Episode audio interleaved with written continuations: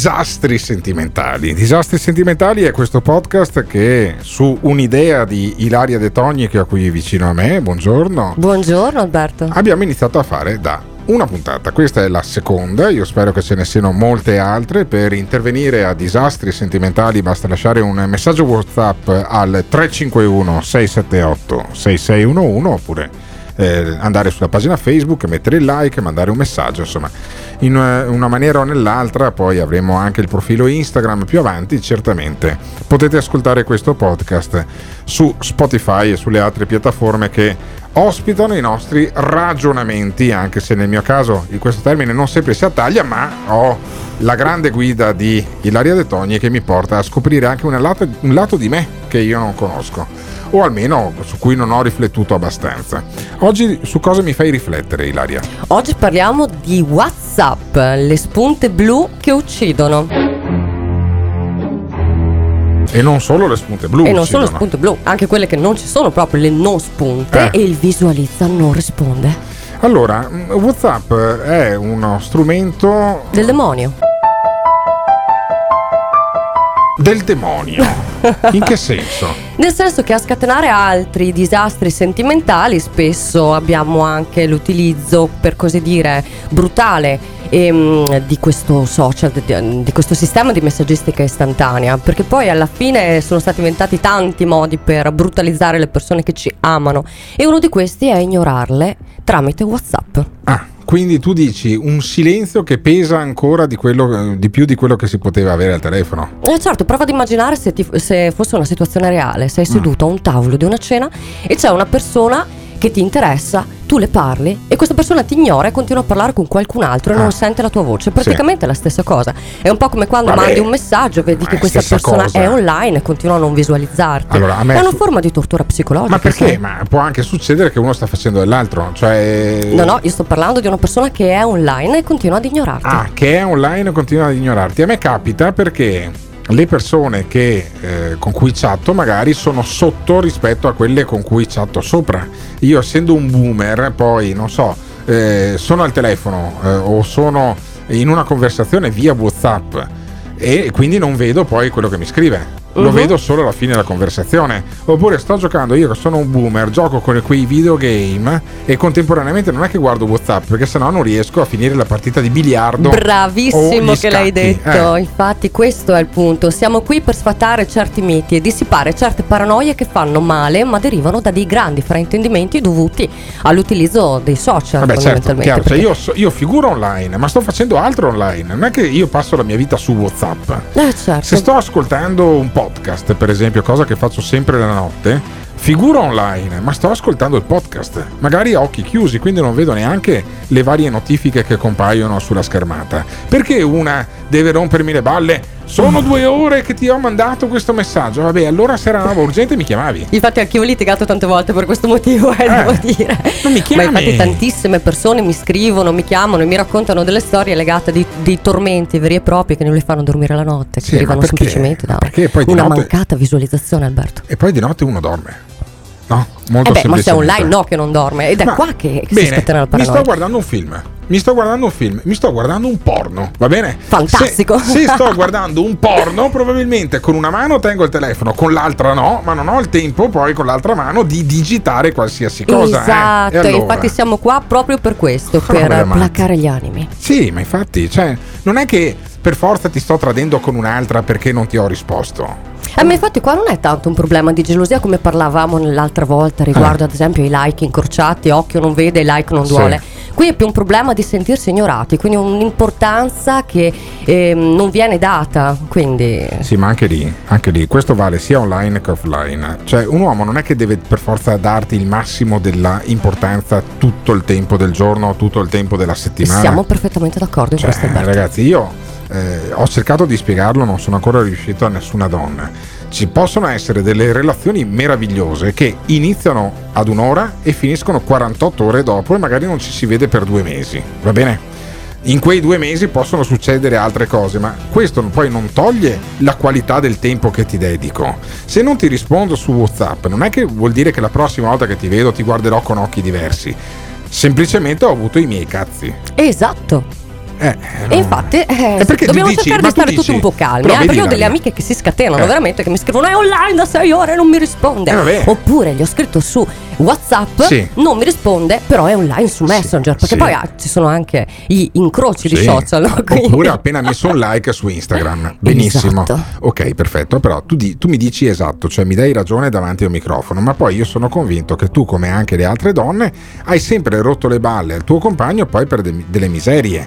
Se tu mi hai scritto cosa hai cenato oggi e io ti rispondo dopo 2 ore, non è così grave. Se tu mi dici mi sono appena slogata una caviglia e non ho nessuno che viene a portarmi in pronto soccorso e io rispondo dopo 2 ore anche se ho visualizzato il messaggio, allora è un problema. Bisognerà darsi delle priorità, oppure assolutamente no? Sì, e sì, lo ammetto, qualche volta ho litigato anch'io a causa di questi fraintendimenti. Mamma mia che palle, mamma mia, questi social. Vabbè, ascoltami, io ho sempre litigato e ho sempre tenuto il punto, cioè non ho mai detto no scusami hai ragione, la prossima volta non lo farò, anche perché so che la prossima volta lo rifarò, e infatti poi le mie relazioni sono sempre state molto brevi.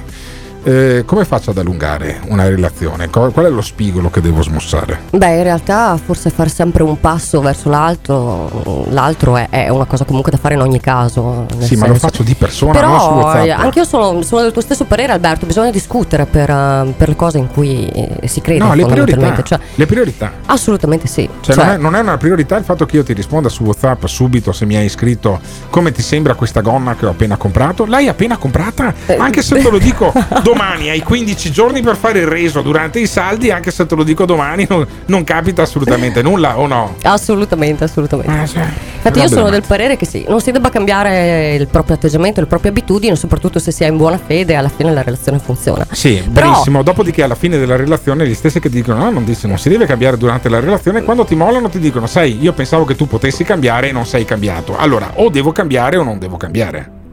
Beh, un po' devi cambiare, un po' non devi cambiare, dipende dalla situazione. Certo, dai, magari devo cambiare, cioè è veramente incredibile. Sì, un po' più morbido su alcune cose, se vedi che lei è arrabbiata, magari fai un passo verso di lei, le fai una telefonata in più e tutto passa. Alla fine, l'unica cosa la soluzione è sempre questa, riavvicinarsi. Anche lì riavvicinarsi cosa vuol dire? Se non mi sono mai allontanato, semplicemente sono rimasto sempre alla stessa distanza di quando mi hai conosciuta la prima settimana. Non è che io ti voglio più bene o meno bene dopo una settimana o dopo un anno. Se ho deciso di amarti, ti amo con la stessa intensità, no? Se non ti amo più te lo dico e tronchiamo. Cioè, io sono molto binario, credo, come la maggior parte degli uomini. E però non tutte le persone sono chiare come te, quindi a volte il fatto di non sapere, di non capire meriterebbe una parolina in più. Sì, ma allora, se io non ho capito non è colpa mia, sei tu che non ti sei spiegata. Quando io ti domando cos'hai e tu su WhatsApp o di persona, che tanto è la stessa roba, mi dici niente. Per me è niente, ok? Niente, per i maschi è niente. Ricordiamoci questa cosa. Certo, cioè il maschio, la donna dice niente. No, un cazzo. Cioè, allora è come il computer, è binario, è acceso o spento, 0 o 1. Se tu mi dici 0, niente è 0, vuol dire circuito spento. 1 vuol dire circuito acceso. E vabbè, ma voi uomini non avete ancora capito questa cosa. Dai, un grande trucchetto, usatelo a vostro vantaggio. Ma quando la donna dice che non ha niente, in realtà ha tantissimo da dire. Quindi dovete insistere un po' su. Ma insistere su cosa? Cioè, se io ti ho fatto una precisa domanda su WhatsApp, ti scrivo cos'hai e tu mi rispondi niente, io continuo a chattare sulla chat del Fantacalcio per vedere se c'ho Bellotti che gioca col Torino oppure no. E hai ragione. E lei ti vede online e pensa ovviamente chissà con che zoccola sta parlando. Ma starò sul Fantacalcio, mi starò giocando i soldi con i miei amici sul picchetto. E questo per fare, è molto rassicurante, le 5 infatti, partite. Tante persone si fanno molte paranoie, poi in realtà uno è nella chat del Fantacalcio, degli amici del liceo e basta semplicemente dire guarda sono la chat del Fantacalcio, tutto passa. Anche perché le altre su WhatsApp, uno intelligente, anche perché noi vi sopravvalutiamo spesso, no, oppure un altro sulle altre chat le cancella immediatamente dopo che ha finito di chattare. Il mio matrimonio è finito perché mi sono dimenticato di cancellare una chat su WhatsApp. Ai Alberto, ragazzi, che rivelazione. Succede. Da quella volta lì io cancellerò sempre tutto, qualsiasi cosa, compresa la chat con la persona con cui ho la relazione. Addirittura? Assolutamente sì. Tutto, così siamo mi sono promesso questa cosa qui, perché altrimenti poi io so che se ho una relazione che finisce, fra 6 mesi ne inizio un'altra, la prima cosa che fa la donna con cui mi congiungo sia carnalmente che spiritualmente, sarà quella di andare a cercare le chat con le donne. Ne trova una e dice: ah, hai detto nel 2021, mentre che sia il 2023, la stessa cosa che mi hai detto l'altro giorno, allora lo dici a tutte. Che situazione, no? Terrificante. Sì, sì, io da quella volta lì ho deciso, cancello tutta la cronologia. Sempre, ragazzi. Ma può funzionare? Sì, sicuramente. Quella è la scatola nera della nostra vita, il telefono. Quindi infatti conosco situazioni peggiori. Qualche giorno fa un mio amico mi raccontava di aver gettato via l'iPhone all'interno della tazza del WC, perché lei gli ha detto: passami un attimo il telefono che ti aiuto a scaricare quell'app. Ops. E poi agli amici ha detto: i 1200 euro meglio spesi della mia vita. Ma dai. Ma perché ce n'ha un'altra? No, perché semplicemente era terrorizzato dal fatto che vedesse la cronologia delle vecchie chat. Sì, però anche lì, come fai a vivere? Come che fai terrore, a vivere ragazzi. Nel terrore? Cioè, è meglio troncare allora piuttosto che vivere nel terrore. Sì. Se stai con una persona che ti fa così tanta paura soltanto perché magari hai scritto ciao come stai a una tua amica, è meglio scappare, eh? Ma perché? Ma sono più terrorizzate le donne degli uomini o gli uomini delle donne, secondo te? Ma in realtà si pensa spesso che le donne siano più gelose degli uomini, anche più maniache del controllo, ma non è assolutamente vero. Ah, sai? Non è così? No. In questo c'è abbastanza parità. Io sono sempre stato uno che non ha mai controllato nulla. Cioè, se una donna viene con me, io ho la presunzione che non vada con gli altri. Tutto là. Non è che devo star lì a controllare la chat su WhatsApp o roba del genere. Certo, non la chiamerei presunzione, ma sicurezza e autostima. E perché le donne non hanno l'autostima e controllano la chat dei loro compagni? Beh, non tutte. Infatti stai dicendo le donne, non tutte le donne lo fanno. Le donne come molti maschi lo fanno. Le donne che ho conosciuto io controllano la chat del loro compagno temporaneo o di lungo corso come ero io, ed è sempre finito tutto puttane poi quando hanno controllato. Beh, io ho avuto un ex che mi ha rubato il telefono e la macchina ed è scappato via per controllarmi la cronologia. Parliamone. Però quindi succedono delle cose incredibili. E mi ha lasciato a piedi in tangenziale. Porca miseria. Se fossi stato un pastore tedesco sarebbe stato un maltrattamento di animali.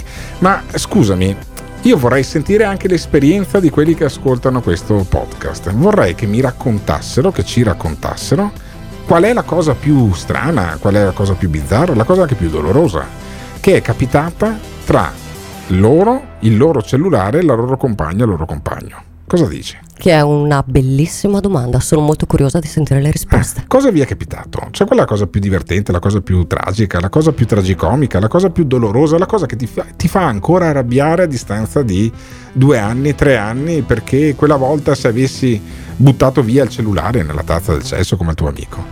Ecco, questa potrebbe essere la domanda per la prossima puntata, il prossimo capitolo di Disastri sentimentali. Più disastri o più sentimentali? Nell'era dei social.